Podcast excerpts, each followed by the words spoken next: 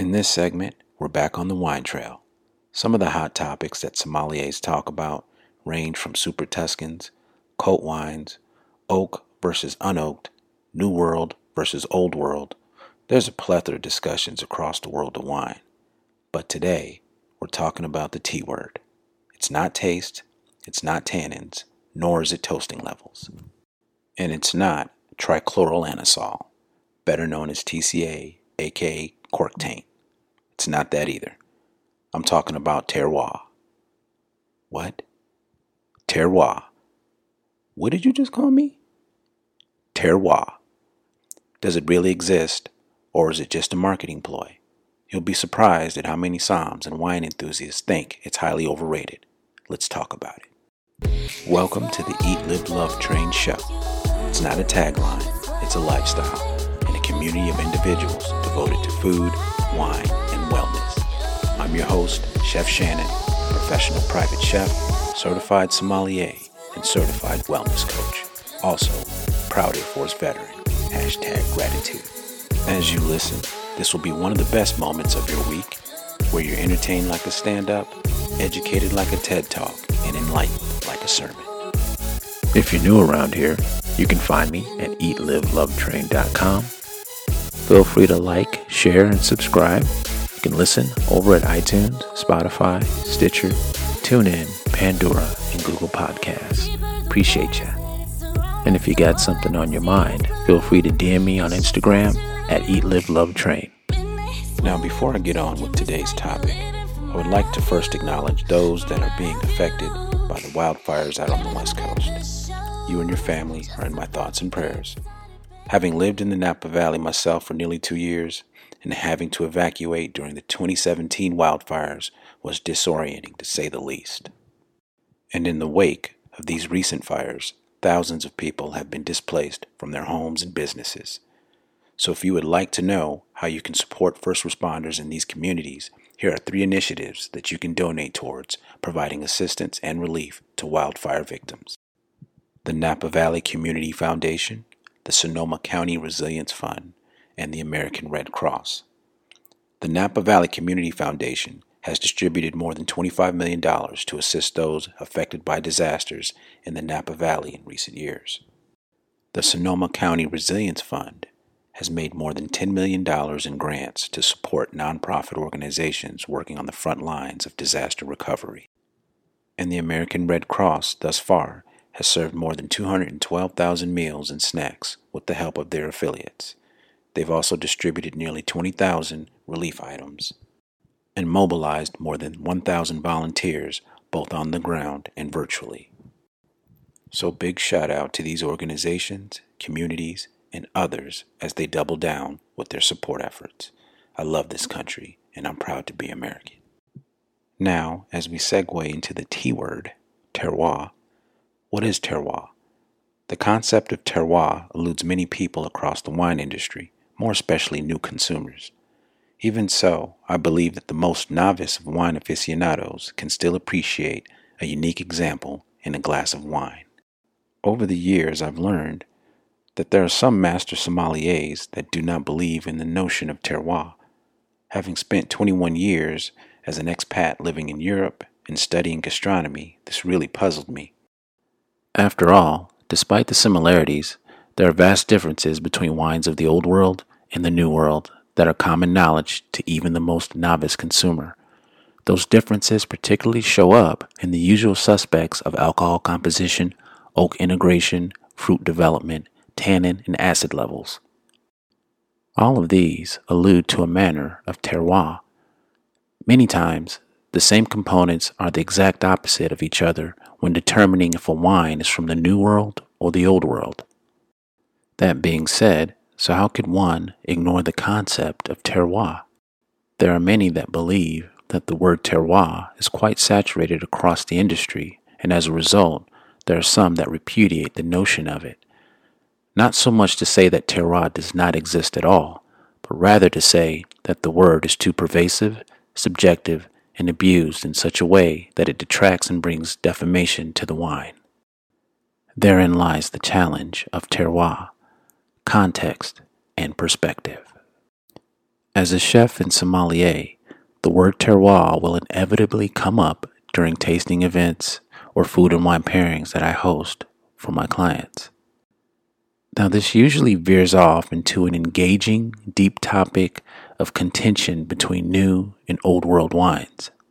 The word terroir is derived from the French word terre, that translates into the earth or ground, which points to the importance of the soil being a conduit between wine and the environment. During my time in Napa Valley, I found it magnificent that there seemed to be two separate tribes that either lobby for terroir or de emphasize its relevance. Now, let me make it perfectly clear. I can understand both sides of the argument because one conveys the prestige associated with being a well informed wine drinker. The other feels as if consumers are over exaggerating, as if they are always reaching or searching for an enchanted place that points to a specific location on the globe with mesmerizing regions. I can also understand how this could be used and exploited as an overarching marketing ploy, particularly for world renowned regions. The argument can be made that this is the case between regions of Burgundy or Bordeaux. Many feel as if the producers of the Old World are using it as an overzealous marketing scheme because it raises the prices of wines from these locations simply because they're produced there rather than the wine standing out on its own merit. This can also lead to a saturated market regardless of the vintage or house the wine comes from because it is common knowledge that these two regions have established a legacy brand. There may be times when this can be manipulated or abused, and there are those that leverage this in detail. The old adage of a rising tide lifts all boats comes to mind. Certainly, the same could be said for New World wines. Although the approach may be different in the New World because it's still young, the same thing also happens here. Because of the famous Napa Valley cult wines, the region also benefits from marketing, albeit slightly different. Instead of exploitation, I believe that the terroir factor has some other variables in play that increase marketing value in the Napa Valley. Obvious variables such as premium real estate prices, increasing prices in grapes, restricted building permits, tourism, Michelin starred restaurants, and moderate temperatures throughout the year have also increased the legacy brand throughout the Napa and Sonoma Valley. As such, terroir seems not to be the primary focus, as the viniculture practices there tends to be much more modern, which elicits more robust fruits, higher oak integration, and higher alcohol levels. Additionally, the notion of esteemed regions and special houses across the valley are not as renowned as those of Bordeaux or Burgundy. Instead, in many cases, these regions hold hidden gems that only frequent travelers or local residents are abundantly aware of. So, although terroir is less of a focus there, it still brings in revenue for the state. Pre COVID, wine tourism was highly sought after by consumers and was understandable that the wine having a sense of place had become highly lucrative thanks to the terroir factor. This isn't necessarily a negative thing, in my opinion, because there are many socioeconomic benefactors that are positive for California's wine industry, as the focus is less on terroir and more on vineyard best practices and taking an experimental approach towards viniculture. How significant terroir is in large part depends on which side of the world you live. In the summer of 2017, I moved back to the United States, and I could vividly recall many European marketing agencies promoting terroir as a primary component to their advertising strategies. These marketing campaigns spanned from renowned regions in France, Germany, Italy, and Spain, each pointing out that a sense of place in terroir establishes a differential advantage that is centric to their respective locations. And again, pre COVID, there was increased tourism destinations and wine tourism had gone global. That meant more consumers spending more money in different parts of the country. In the grand scheme of things, for the novice consumer, terroir may really be an operative term and therefore have much relevance. Many collectors buy into this unique sense of place advertising as it portrays a highly desirable product that is noteworthy, rare, and only can be obtained in special areas. This is very comprehensible as wine, in my opinion, is starting to be seen as an investment. Both the global fine wine market and the secondary market generates over $306 billion. This can best be illustrated by auctions held both here in the New World and Old World. One of the most highly acclaimed wine events that takes place is the Premiere Napa Valley Wine Auction. Wine auctions have become another component to increase tourism as it happens worldwide and brings in millions of dollars for the state. Making wine and investing in wine is not the same thing as investing in real estate or precious metals, but it has increased each year. This can be attributed to the brilliant marketing tactics and strategies employed on a global scale by both new and old world wine connoisseurs, all in the hype of terroir. Irrespective of which tribe a person is on, people cannot ignore the attention and topics of hot discussion that have ensued because of it. That cannot be denied.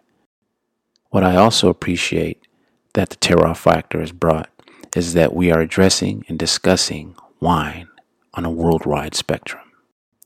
Personally, I find it fascinating and intriguing, having seen and visited many vineyards of the Old World, from Moet and Chandon, Dom Perignon, Trimbach, and many more majestic throughout the Napa and Sonoma valleys in the New World. I do believe in terroir, both in a traditional sense as well as a modern sense.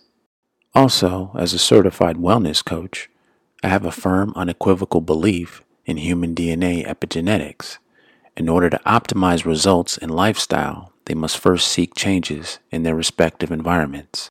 Therefore, I believe the same to be true in viticulture and viniculture as the terroir affects the life cycle of the vine. The environment is paramount to how the genes of the vine are expressed and the outcome of its fruit. This is best illustrated by the microflora and its effect on a vineyard's terroir. Furthermore, there's another intricate variable that is often overlooked, but just as important as the elevation, scope, climate, and soil. The vintner is just as much a part of terroir as the topography. In some ways, they are more important. The vintner does not only represent sound vineyard management, they also represent a lineage of farmers. They represent generations of producers that go back several generations or more. They represent a craft that has been practiced through times of feast, famine, socioeconomic constraints, and even world wars. Yet and still, the vine survives and thrives. This critical skill set is passed down generation to generation and evolves over time as technological advances in science gives way to better production in the vineyard. Terroir, the T word, is unique. It has a sense of place, a spirit of place, and it is centric to its respective location. The vintner must tend to the vineyard, adjust to conditions, implement strategies, and adapt to an ever changing environment, particularly in the onset of global warming. Consideration must also be given to the vintner's innovative style and the willingness to be a change agent. The producer has done this for centuries and as the climate changes and the world evolves, the vintner must also change. We must never lose context or perspective of this. These are my thoughts. If you're a wine connoisseur, where do you stand? Is terroir really a thing? Does it really matter? Is it being glamorized due to marketing? Or do you think the T word is way too pervasive? I'm curious to hear what's on your mind. Comment below or DM me on Instagram at Eat Live Love Train. And if you have a wine topic that you would like for me to address, send me your questions at chef-sam at eatlivelovetrain.com. I'm your host, Chef Shannon. Please like, share, and subscribe. And thank you for taking time out of your busy schedule to listen. And for those of you that may be new to wine, I'll leave you with this last thought. Not every bottle has to be life changing, but it should be enjoyable because there's only one cardinal rule you must know, and that's do you like wine? If the answer is yes, then therein lies a narrative that needs to be explored by both you and your palate. So spend a lifetime learning and exploring the joy of wine varietal bliss. I'll see you next time.